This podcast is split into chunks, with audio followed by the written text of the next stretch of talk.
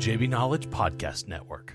On episode 33 of the InsurTech Geek Podcast, talking about infrastructure for commercial insurance with Amber Wuollet from Bold Penguin.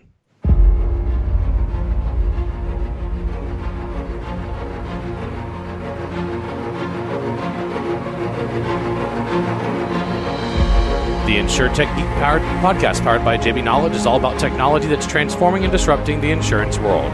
We'll be interviewing guests and doing deep dives into specific technologies we see changing the industry. We're taking you on a journey through insurance tech. So enjoy the ride and geek out.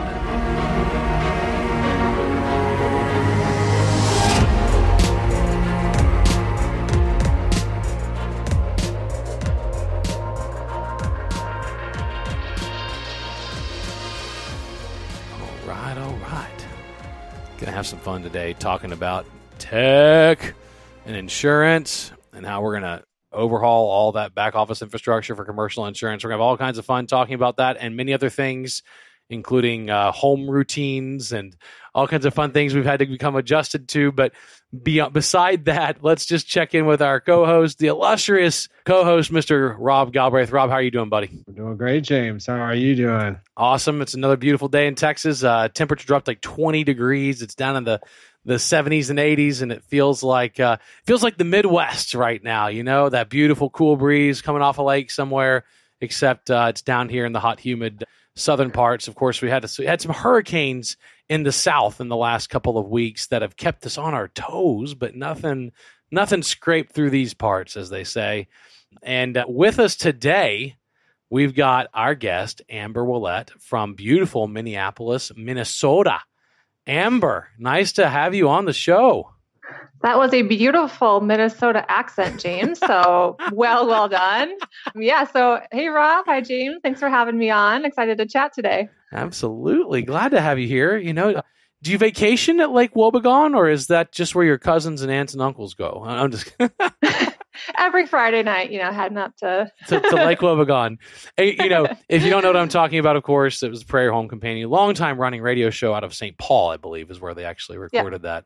That I listened to my entire childhood, so I've got volumes of this stuff that I've listened to, and I, every time I go to Minneapolis, you know, they had they had these, these stores, and in the stores they have all the gear, and I mean, uh, it, it's a fun place. You have a big mall there too. You have a big mall. It is quite large. Yes. Uh, not far from not not far from the MSP airport. I've been to that mall, got lost in that mall, found myself again, and then found the found the amusement park. Whole roller coasters, I believe, in there. Man, Yeah. that's fun. It's designed to make you lost. So I I guess it did the work. Yeah, right. I mean, and, and it's designed for six months of brutal, hard, cold winter. Yes, that too. Yes, which is that thing that you have. I remember one time I went to Duluth, Minnesota in July to visit a client of mine. And uh, I flew into Minneapolis, got a rental car, and drove to Duluth. And it was like 75 and sunny in Minneapolis. Really nice, pretty summer day. And I got to Duluth, and I, you know how like, you've driven to Duluth, I'm sure. Okay. Yep. So you know how you you kind of like you peak that hill and you come down. Yeah. So I peaked that hill and I came down, and the temper just went, shoo, and it just bottomed out. Yep. And it's like it, went, it was right. it was the high of 55 in the middle of July in Duluth. Yeah. I mean, people there just must be tough as nails to that. Oh, they of- are. Northern Minnesota people, it's a whole different breed of human. It's beautiful up there. I love Gorgeous. Northern Minnesota, but definitely it's always like 20 degrees colder. And it gets cold in Minneapolis. so Yeah. when it's cold in Minneapolis. Yeah, it's like, you know, 20 degrees colder up there. So gracious. buckle up. I mean, it, it is. And to think a couple hundred years ago, people settled there without like central heating, you know? I mean, Intentionally. Yeah, I intention no mean- like it wasn't an accident like they chose to live there my goodness so we're glad to have you on the show today you did not have to deal with hurricanes this week you know it's uh I did not. if you did that would be very disturbing before we it would be. before we get started with our interview don't forget that you can subscribe to the insurtech geek podcast by texting geek out to 66866 if you're seeing this video on vimeo or on uh, you know facebook or twitter you know we, we put this everywhere. You can actually subscribe to the podcast and we email you the show notes so you get that and you can you can get links. We transcribe these podcasts and so you can read through them if you want to. Just text geek out to 66866 you can never miss an episode. And before we have a, we have a sponsor of the show today, doing things quickly, correctly, and on time is essential in the insurance industry. Smart Compliance is an incredible insurance tracking and compliance management tool crafted to assist a wide variety of professionals, such as risk managers, TPAs, and service providers.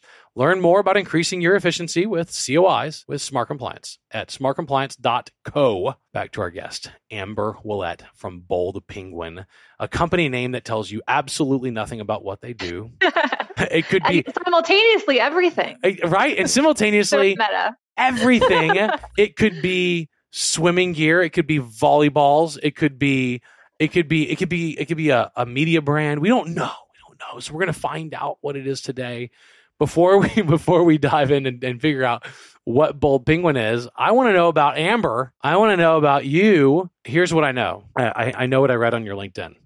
so you go to you go to UW River Falls and uh, you study foreign languages. And uh, you you told me before the show you had the dream of being a diplomat and maybe maybe you watched a lot of Bond movies and you wanted to be like a spy and and, and, and, pose as a diplomat. I, I don't know. Tell, walk me through what you're what what what where you where you born and raised like before you know before college and what led you to to want to learn study foreign language and and you know go go into that arena yeah so first of all, I didn't have spy dreams, but I did have a lofty goal of like brokering world peace. So that was a thing. but it really started when I was younger. I did a few exchange programs. I spent um, some time in Germany as an exchange student, some time in Uganda as an exchange student, traveled around uh, Europe a bit and really fell in love with it. So when I graduated college, I moved to France. So I spent a year in France working as a teacher, and then I moved to Sweden and then came back. And I was actually accepted to an international relations program in Brussels. I was accepted, I was two weeks out of leaving, and my sister talked me out of it. She talked me into applying for a job at American Family Insurance. She's mm. like, just give it a try. Try corporate America before you like commit yourself to a life of living around the world away from your family. Why don't you just give it a try? I'm like, okay, I'll give it a year. So how many years later is it? I don't know, 14 years later, something like that. I'm I, am i am still in insurance. So that was sort of my my 180 of a career move, which uh, you know really kind of serendipitous, landed in an amazing industry completely by accident, like many people who are insurance, I suppose.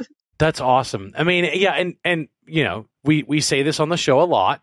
Very very few people, some do, but very few people go to college saying I want to work in insurance, right? They they discover the magic that is this industry a little right. bit later in life. Sometimes by accident. That was me. I, I, landed an insurance client in 2004, and then I, I walked. I'm like, oh my gosh, I didn't even know anything about this industry other than you know buying renters insurance and car insurance or homeowners insurance. I mean, we don't understand the giant machine that is insurance and how it enables global commerce, right? I mean, right. I, I do a talk, I do a speech on the history of insurance, and it winds all the way back to oh, to, awesome. to, yep. to, banking contracts in ancient Babylon, where they would they would forgive the loan if there was a loss. So it was it was a it was a it was a bank loan that was forgivable, and you paid an extra premium, you paid extra interest for the for, forgivable nature. It was brilliant. It's a brilliant, brilliant uh, financial instrument, and it's thousands of years old, right? So right. this is not a new industry, but a lot of new stuff is happening. What did you learn at American Family that made you really want? I mean, you you were there a decade. I mean, w- when you, yep. you you arrived there, something happened, something clicked in your brain that led to you being an underwriting ops services manager, like you know that, and that's a really important role at a, at an insurance company. So you know what clicked for you? What what really went off in your brain that that made you want to commit a decade of your life to that? Yeah, i'll never forget my first week um, really jumping into insurance with very little background. You know, I had purchased maybe an auto policy at that point, but that was the extent of my insurance knowledge. So everything was new. And at that point in time, it was quite a bit different than today. Like we were literally learning how to calculate rates. We had like a worksheet up with a pencil and a paper, and we were going through insurance. Like we had printed out contracts, we were studying policy language, and it was a, like a different language essentially. And first of all, that was fascinating. I love language. I love understanding um, stories. And that was a lot of what it was. But what I really credit to is the leadership and the mentors that I had at American Family. who really turned like an entry level job, which I thought would be temporary, into a lifelong passion because they also explained the why. This is why we do this. This is who we do it for. This is why it's important. You know, this is a, a foundational block of society is insurance, is what we're doing. We're literally protecting dreams and hopes and families. And that was just I mean, I guess I'm a typical millennial, you know, looking for that meeting. You know, I'm I went from like thinking I was gonna, you know, broker world peace, obviously very idealistically, but then switching into something else that also has so much meaning and adds so much value and was really fun. You know, I got into underwriting, I was working with agencies in some of our newer states on the West Coast. So just trying to understand the different risks, you know, how is a risk in the Tahoe area different than Seattle, different than South Dakota? What do I need to know? What what elements of the story are important? So learning all of those pieces, it was just fascinating. And then of course, digital transformation became the thing and change became even more rapid. So I realized very quickly this is an industry that you can settle into and never really settle like that you can keep growing and keep evolving. And I got to work on some awesome projects like changing rating structures, adding new discounts, things like that, and really just fell in love with the space. And, and that's when I sort of trying to shift it into product and marketing. Awesome. Rob? Amber, I love your your background and your history, and I know that you are a true insurance geek. So it's a pleasure having you on the, the podcast. So I kind of curious, like about the move from that traditional insurance company to the insurtech space. So maybe you can talk a little bit about your journey, kind of post American Family, and how you landed at Bold Penguin, and then tell us a little bit about Bold Penguin. Yeah, absolutely. It was a huge seismic shift, really going from you know spending ten years in an organization um, that large, you know, in the same office with the same people for 10 years. And when I left, I was the second to least tenured leader on the management team at 10 years. so, I mean, that just speaks volumes about the the the breadth of knowledge and experience and the culture. So, leaving was simultaneously thrilling and and terrifying, but it felt like a very um, pivotal point. Um, I was just finishing up my MBA at that point in time, U of M Carlson, and had really gotten into sort of product and marketing, um, had done some consulting work at Carlson, and really felt like I was ready to move into a different area and take that knowledge and add it to the industry in a different way. So shifted into new product development and marketing at that point and really went from, you know, a you know 8000 9000 person organization to explore which at the time i think we were about 120 something.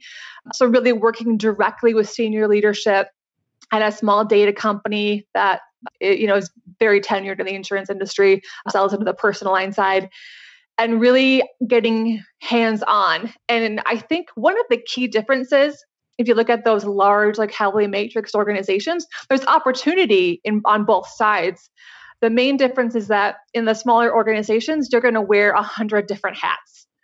And at that, that at that point in my career, I'm like, yes, I want to wear a hundred different hats because I've been studying all this, I've been experimenting in all these things, and I feel like that was a really key point of just embracing that, and then the uncomfortableness of yeah, presenting to senior leadership my second week and diving into new data sources and trying to understand a different world and just had a fantastic time doing it while still working with the insurance industry. You know, I was actually working with some of my old colleagues at American Family. So it was like, it, it, had this element of familiarity still where I was able to use my knowledge that I had spent last 10 years gaining in a new way.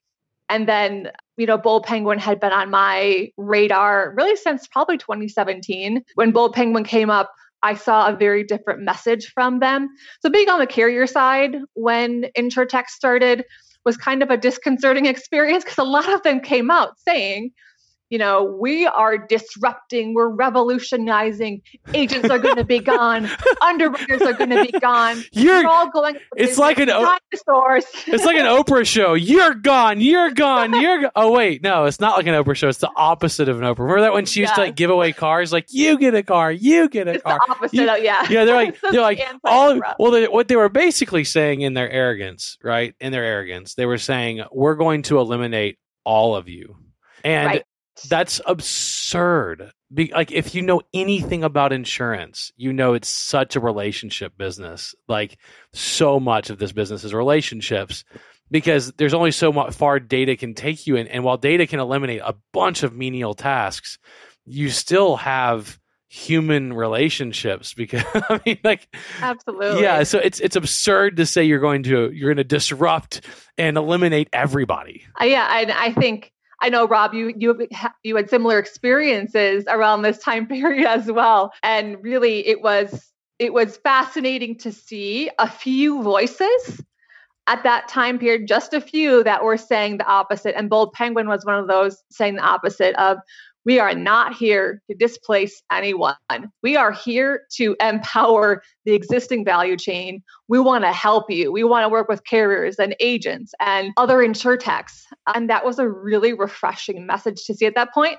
And just the brand was a ton of fun. so it's like they're just they're they've got a really cool piece of technology they're building over there and their messaging is really different and really unique so they were on my radar yeah really from the beginning seeing them out and about so yeah it i was kind of a fangirling for a few years before i even talked to leadership That's awesome. I mean, let's now. I don't think we we did a really succinct elevator pitch on what Bold Penguin does. Just just to be clear. So, can we in thirty seconds or less i- i- really really explain it for me? Yeah. So essentially, Bold Penguin is the pipes of small commercial, like pure play technology company, like not an agent, not a carrier. It's the technology in the middle connecting a very, very fractured industry. So you got agents, carriers, small business, other insurtechs. Bold Penguin is at the middle, obviously with technology, you know, you, using uh, machine learning, natural language processing, um, APIs to connect. So I think we're we're best known probably for our exchange, which was one of our first un- undertakings, which matches agents and carriers and small businesses using all of that technology in- instantaneously, essentially.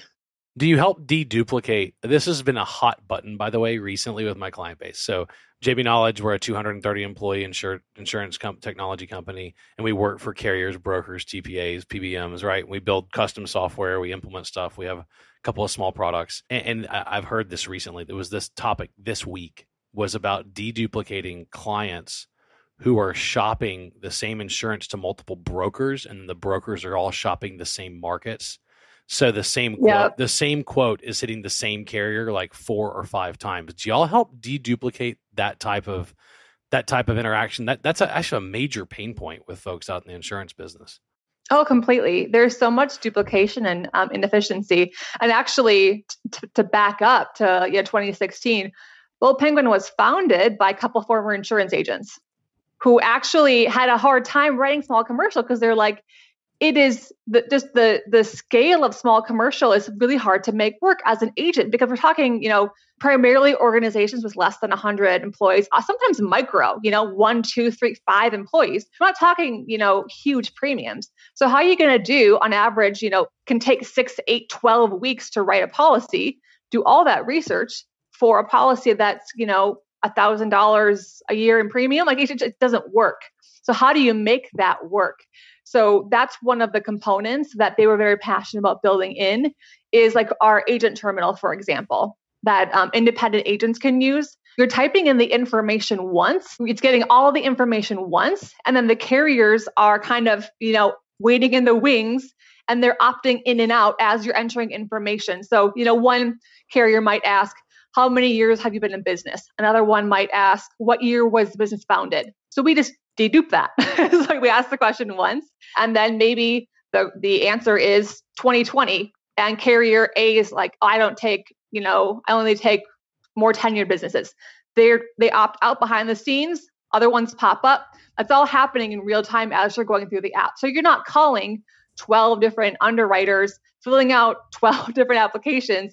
You're doing it once. So that's really one of the beautiful things of the system is it's it's made for the agents and carriers to get at what they want. Because carriers already told us you know exactly of the 19,255 NAICS codes we want you know these 8,000 types of businesses. That's all like plugged in there. We'll take landscapers but not landscapers that go on roofs that's plugged in there so as you're entering information it's it's it's all real time and and who who actually pays you? The carrier and the agent? So there's a few different ways that like revenue stream works. So in our exchange, for example, it's a true matching system. We're not like selling leads or anything. So as the the agent or the small business partner sends in the small business who's looking for insurance, we pay them and then on the end the receiving side pays us. And then, of course, if you've seen us in the news with like Nationwide or Progressive, obviously those are like custom terminals. That's like a custom build for like a consumer facing storefront or an agent facing storefront, which is obviously a different revenue model. So you're you're enabling carriers to go direct to consumer with your platform. Is that what you're saying? Yep, or direct to, through their agencies as well. So like if you go to like if you buy commercial policy through Progressive, like if you're a small business, you go on their site. Um, that's our our technology powering that experience. Obviously, working very closely with their teams. We actually kind of become one team through that process. Like our engineers and their engineers kind of become a team. So it's a very very collaborative effort. Awesome, Rob. So Amber, you know, I, I love how you talked about being a fangirl, right? And you'd kind of known of old Bold Penguin and, and loved that they had a different message in the, the marketplace. Certainly, we've talked a little bit about the different value prop of being an enabling technology. But I think you'd agree that since the very beginning, they've actually had a different just message entirely. It was always fun. And I think uh, Dr. Robin Kiera, who we've had as a previous guest on the InsurTech Geek podcast, and yeah, he uses the term attention hacking a lot. And so I think that's something that uh, Bold Penguin does super well. And you personally, and a lot of you your your video series on the insurance nerdery and others. If anyone has ever followed your work, uh, knows that's something you also do well. So definitely feels like a, a good marriage to have you as the chief marketing officer. But maybe you could just talk a little bit about you know what are some of those things that separate Bold Penguin from just the plethora of insurtechs out there, you know, trying to get attention from from carriers and agents and brokers in the marketplace. And what are some things as kind of the chief marketing officer, any you know tips or tricks or guidance you guys have a unique voice in the marketplace that i've always admired. So just kind of curious uh, whatever secret sauce you can share with us appreciate. Yeah, absolutely. Well i'm first of all i'm flattered to hear my name mentioned in the same sentence as robin kiera huge fan of his talked to him at a few different events love his work and what he does. And i think step one which is completely out of my control and which I'm very lucky to have is to have a really, really solid product. Because there's no marketing in the world that can compensate when it's it's fluff or you know just hype. So I think that makes my job so much easier is we're doing our you know, our teams they're doing incredible work. Our engineers are building an incredible set of technology which makes my job so much easier. Um, and then we also have a leadership team that is really all about and embodying who we are, and that's bold. so there's a reason we're called Bold Penguin.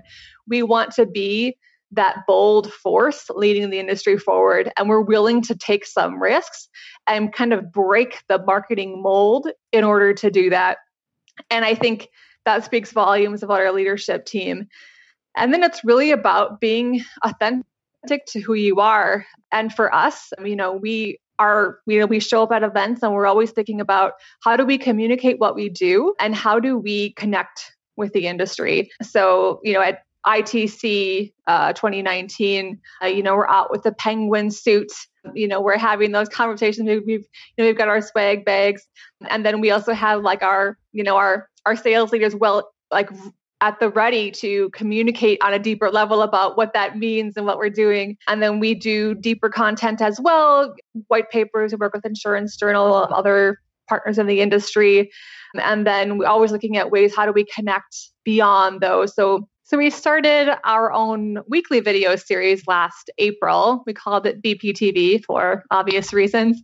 And really the goal there was to create content that is both entertaining um, and relevant to our audience's lives. So, again, just really trying to add our own personality to it and what we would call kind of short, snackable content, you know, like eight minute videos with insurance leaders across the space um, and having a little fun with it and really just trying to bring the industry together, which is what our technology does, but also doing that with our content. Awesome. Rob? Awesome. Yeah. So, Amber, maybe you can talk a little bit more just about small commercial. And I know there's this term SIMC that's out there, right? Which we'll kind of throw out to the listeners to see if you can guess what that acronym stands for. But uh, yeah, maybe just, you know, how uh, small commercial, I, I know it's going digital and it's actually very tough as you mentioned for agents to kind of make money. So being able to enable it digitally helps bring the cost of acquisition down.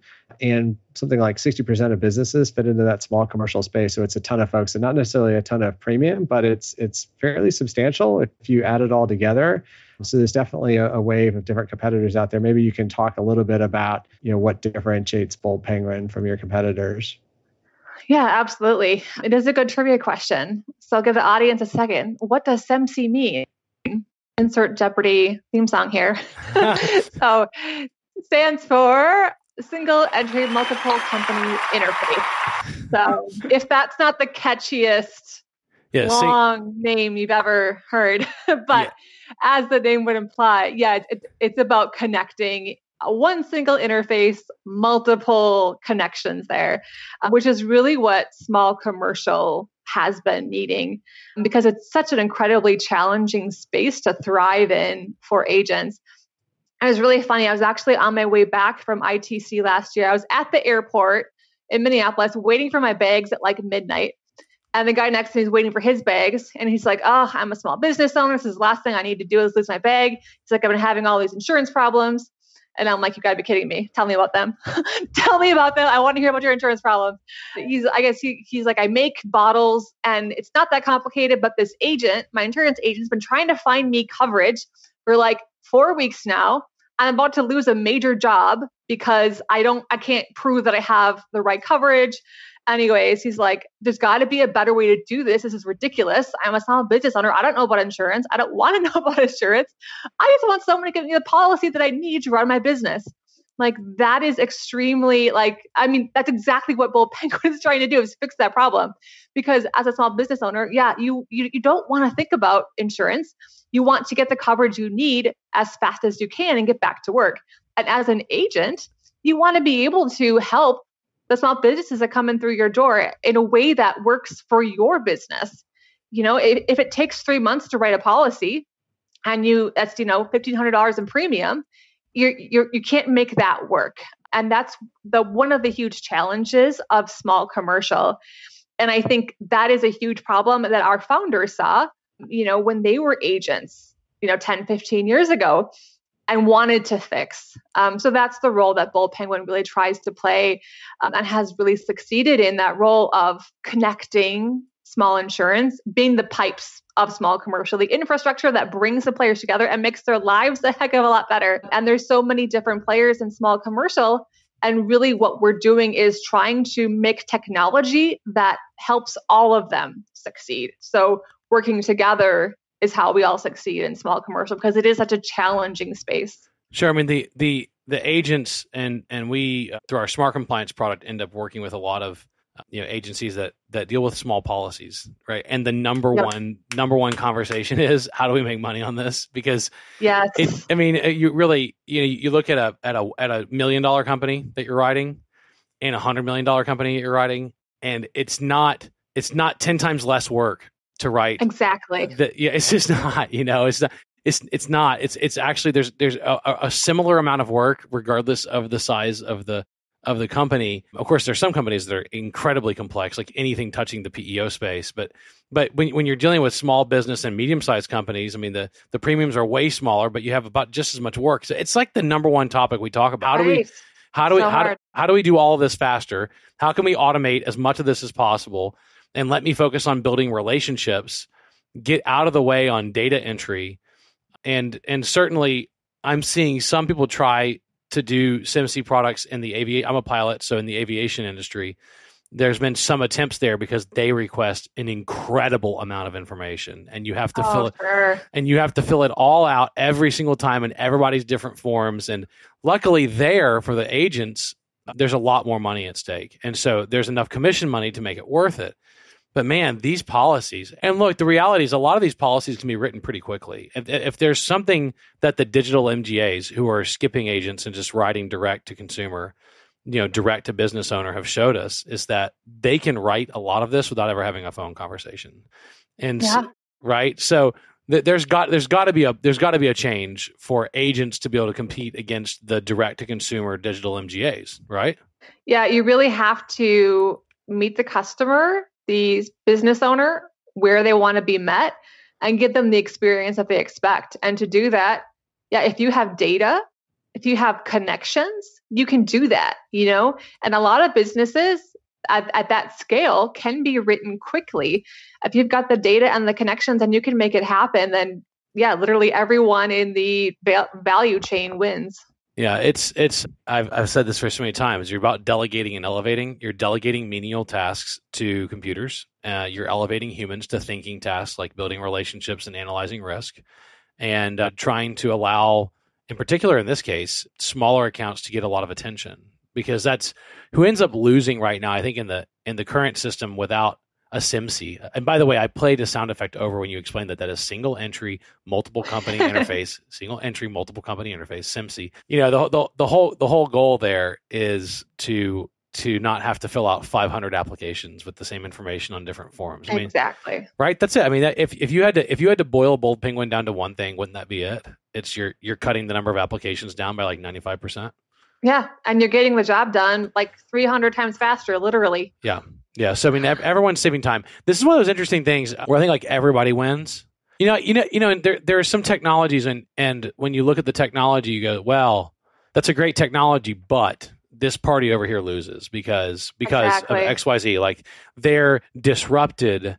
And now they don't have a job anymore. Like you look at self-driving cars, and and eventually you look at you know four million commercial drivers, and you go, okay, if self-driving cars really actualize, there's going to be real pain and suffering and a massive disruption and a lot of retraining.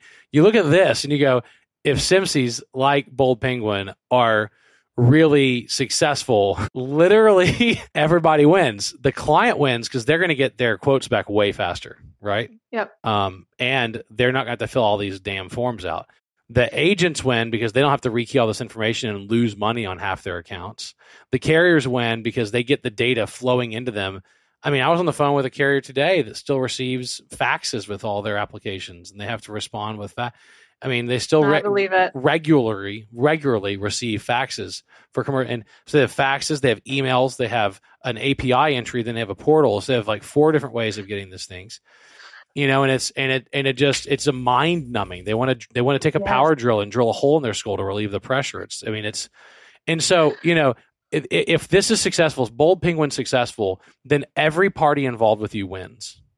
And uh, just tell me what that when once you get there, and here's the question part: once you once you get there, what's next? Like, what's the big what's the big play? Well, the big play is upgrading small commercial and never stopping. I think we often when I was thinking about like all these transformations, these digital transformations, and I was part of them, you know, on the carrier side, is like, okay, we're going to be done in 2009, in 2012, or you know, on this date. And what I have quickly realized is there is no done when it comes to technology, when it comes to innovation. Consumer expectations are constantly shifting, and it's not just insurance to insurance comparison. You know, we have to live up to the expectations that you know the googles and amazons are setting outside of our space. So there is no done. So it's always about how do we cover all the small businesses that need small that need coverage and small businesses are innovating. They're coming up with up, up with new ways especially you know over the last year new business models they're you know reinventing uh, new ways to to know, thrive in the crazy macro environment that we live in so that means we have to change too. It means we have to figure out how do we get that, you know, that insured covered? How do we meet them? How do we understand their need? Okay, we're going to need data. How can our machine learning help with this? How can we make sure that, that they're classified correctly? You know, that, you know, 19,000 plus NAICS codes. How do we make sure they have the right one, the right classification? So that's an ongoing, that's a moving target. And then how do we really, ex- like, how do we support them for their whole life cycle so that at from the second that they open their business, uh, you know, until they retire, that they continue to have the coverage that they need and the support that they need. And that's that's a huge ask. And again, that will require continuous innovation, con, you know, new data sources, new technology, using our existing technology in new ways to continue to achieve that. That's awesome. Yeah, I mean that that would be an an amazing end result, right? I mean, at, yeah. the, at the end of the day, Rob. Yeah. So Amber, uh, I'm kind of curious. Uh, maybe you can tell us a little bit more, or, or really advice actually for folks like ourselves that have uh, been in the insurance industry for um, a while. This really could be anyone of, of any age, but I'm particularly thinking of millennials, right, that may have started out for a career in insurance and as you mentioned, you know, kind of 10 years of the company and you're the second most junior person still on the, the leadership team. And I've seen this more and more. A, lot of folks originally that kind of started out, right, uh, were from Silicon Valley and, and really technologists, entrepreneurs, you know, investors outside the insurance industry. But more and more, we're seeing people that are professionals that have worked in our industry for several years that see some of the problems, see what I call the seven fatal flaws in in my book, um, really kind of jumping over to the insurtech side to help us solve some of these problems. And so I'm just curious, like having been on both sides of it now, you know, what advice would you give to somebody that maybe is thinking about making that career leap, but is kind of a little bit unsure about going from perhaps a, a larger organization to to leap into startup world? Sure. So from insurance to insurance or outside insurance to insurance? Insurance to, to InsurTech, let's call it. Sure. Gotcha. Yeah, I think there's no one magic organization or magic role. It's really about assessing what you're passionate about, what you're good at, and which parts of your job that you enjoy, and then finding the right fit from there. So I think it starts with thinking about, and for me, what I realized is that I love the storytelling part. And that was one of my favorite parts about um, underwriting ops and my favorite parts about the project work that I did. You know, I would go out and present to our agents and, and help help them understand what we're doing and it was about crafting the story and telling the story and i love being creative with that so i was always thinking about okay how can i continue to develop that skill set and use that skill set to add value to the industry. And that's where I started shifting to the smaller organization where I could expand that.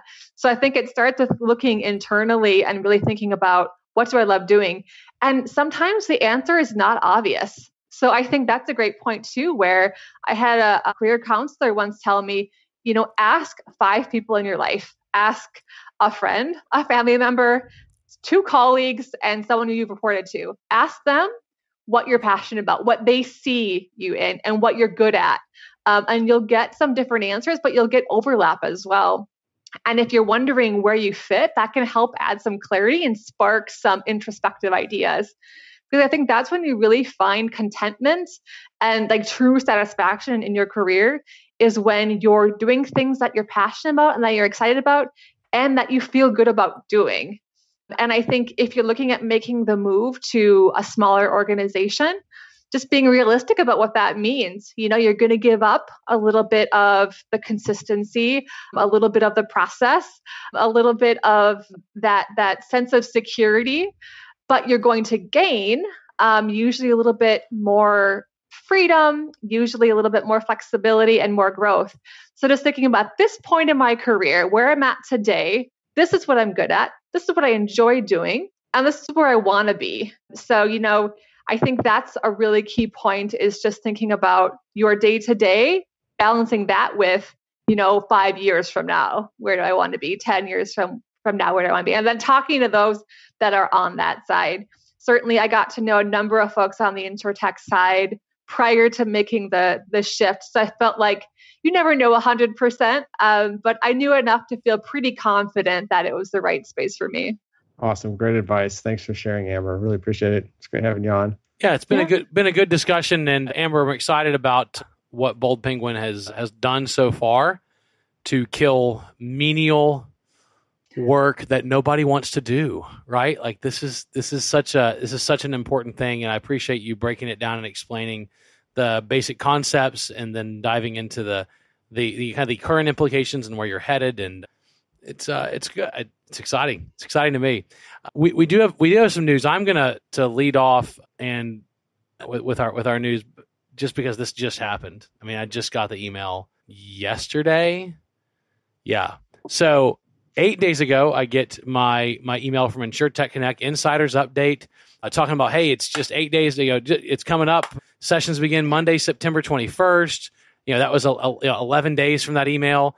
Three shows in one. What is itc global? Talking about networking and sessions and expo and they divided the whole world into three things and they i mean they had this plan and, and eight days ago it all sounded like it was locked on and then yesterday i get a very surprising email that they have decided to delay all of insurtech connect by an entire month and and mind you this was this decision was made four days from the beginning of the of the conference so it came as a surprise to many people. They said they had over 9,000 people registered. So this is not like, yeah, it's just not like it was a small, wow.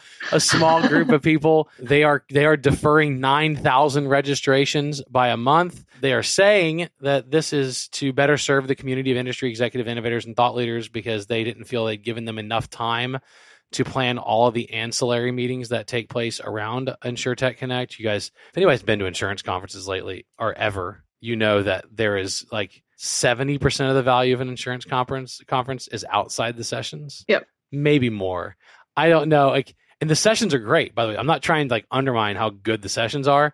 I've been a speaker at RIMS multiple times. I've been a speaker at IRMI multiple times. I've I've exhibited at RIMS for like a decade and a half. Like I, I mean, I've been around the block on insurance conferences, and I love them because there's so much business that is done in the hallways of the conference center. That's done in restaurants. That's done at all the parties afterwards. And I will say, the parties about a decade ago used to be bigger and better. I'm just going to be honest. I'm going to say that there are some carriers that threw some blowouts with like major. Like I got to I got to see, you know, One Republic at a party. I mean, that was Oh yeah. Now I've got some major FOMO. I need to travel back in time. Oh, Amber, Amber, Amber, you missed out because they, I, you know, we had, I mean, major, major band. I mean, it was amazing. But like, you're there watching One Republic with a thousand of your friends, right?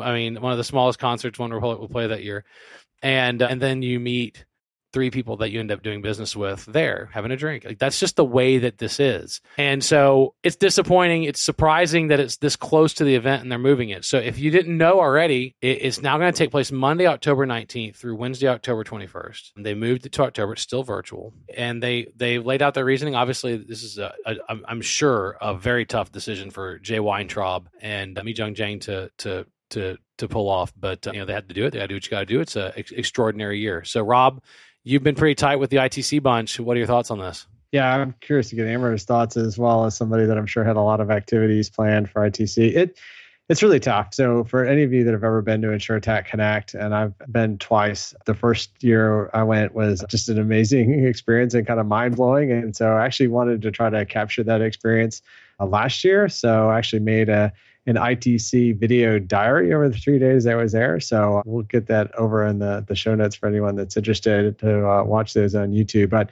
it is a one of a kind of event. And you're absolutely right, James. Like the, the, the, the sessions are great, but that's not where the action happens, right? So again, not to denigrate, and as somebody that's spoken at uh, multiple ITCs, including a virtual world tour event for Turkey just earlier this week, before all this news came out, they, they are great content, but it is one of a kind. The networking, the expo is second to none. That's why people travel from all over the globe to Las Vegas when this event is happening in, in person. And we know that the events that have gone virtual, the biggest lacking part is the networking. It's dead. Nobody's done it right on a virtual event. So just knowing how important that is, particularly for ITC, I don't blame them for this call. Although, like you said, definitely late in the game, and I'm sure it's very, very difficult. But the networking part is is the whole point of ITC. Really, it's a celebration, a global celebration of insurance, and so it's sad to see that they've had to to make this tough decision. But Amber, curious from your thought. Yeah, I mean, no one loves ITC more than me. I one year I made a video diary. I also wrote a song about it. InsurTech wannabe, YouTube that for some entertainment. um, so I love ITC, but I have to agree the networking component is is a huge value add, and that that speaks to the value of the networking, not the lack of value of of the sessions, as you mentioned, James. But yeah, I think that's been so hard to recreate. You know, you talk about being at a concert and making deals, and whether it's you know at a conference uh, hall you know, the happy hour or, or a concert or one of those. The fact is that that's where a lot of the deals and that that relationship building happens and no one has been able to really find the key to make that to really represent that in the the virtual space and i think they're probably just really trying to d- dig into that to make sure it adds value and that's a that's a huge challenge i mean i don't, don't envy their position that's that's hard it's a tough nut to crack for sure now just for your listening pleasure because I am a, a massive music nerd. I, have got to play this for everybody here, just so they just so they know how magical uh, this is. So.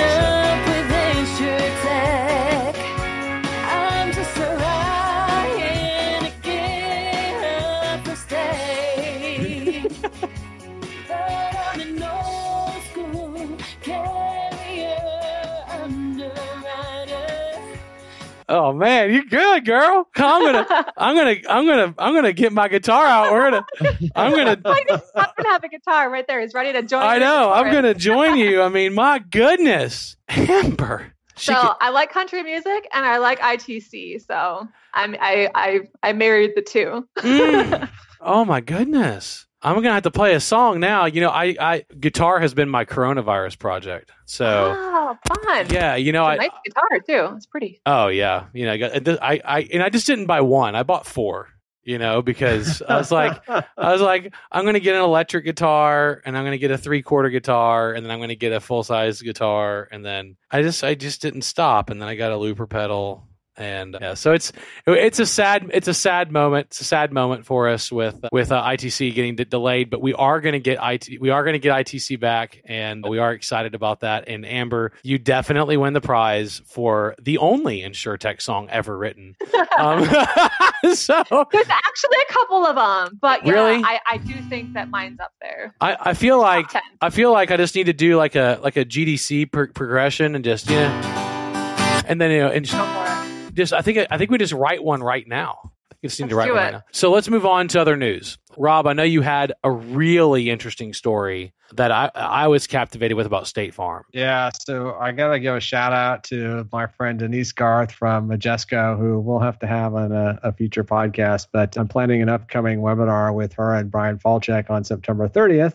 And we were preparing right before this event, and she actually gave me both news items this week. So shout out Denise. I cannot nice. take credit.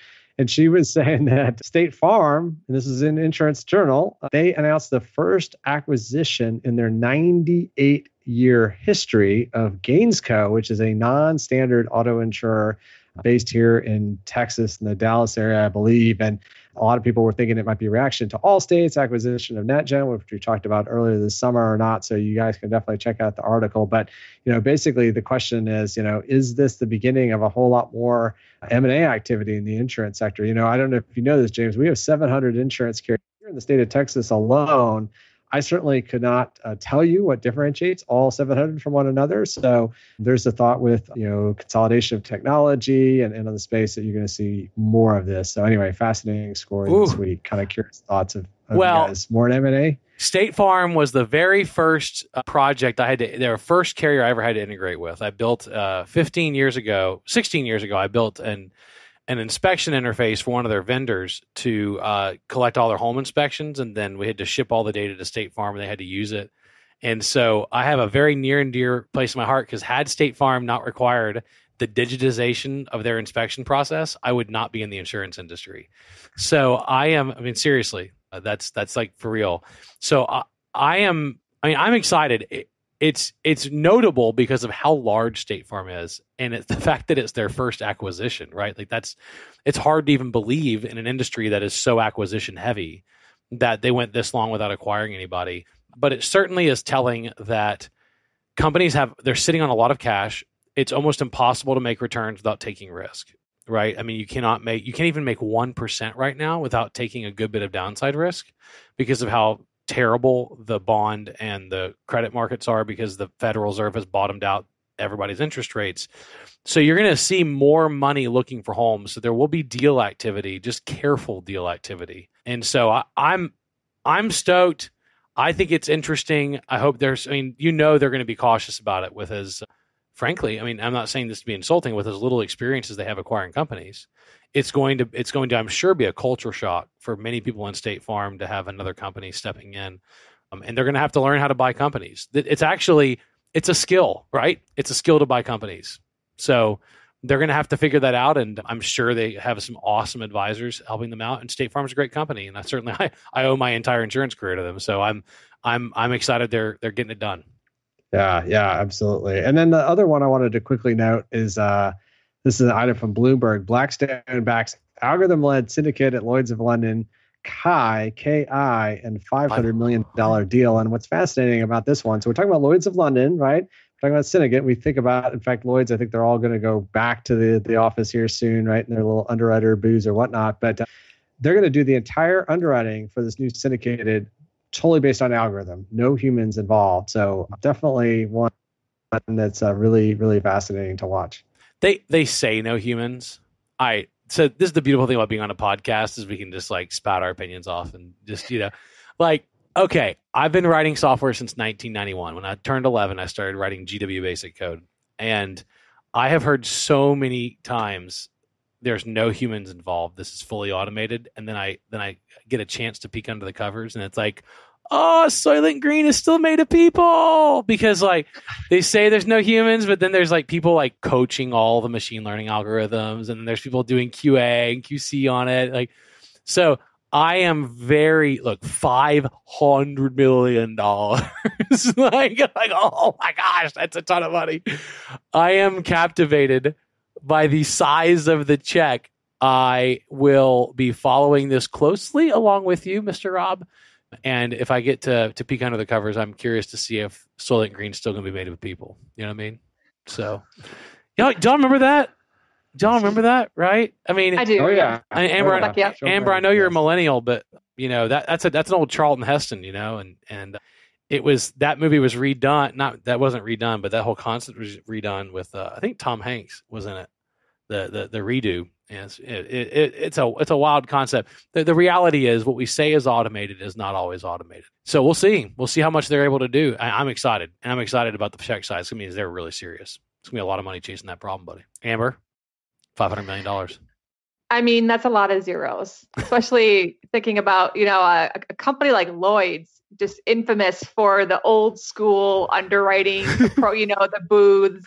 So to think about them dropping that many zeros on yeah AI, it's a fascinating marriage for sure. It'll be exciting to watch how that progresses. I'd like to go back in time to the coffee shop. You know, yes. The, yeah, in 2020, y'all are going to spend 500 million dollars on an artificial intelligence algorithm. oh my goodness. Well, look, Amber, this has been so much fun. I am so thankful that you came on our show today.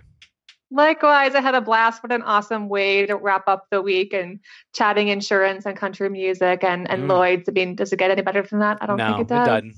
Rob, dude, you're you're awesome. Thanks for being on. Thanks for introducing us to Amber. Of course, absolutely. And to all of you, and to all of you, in, in honor of my country music star, you know, just.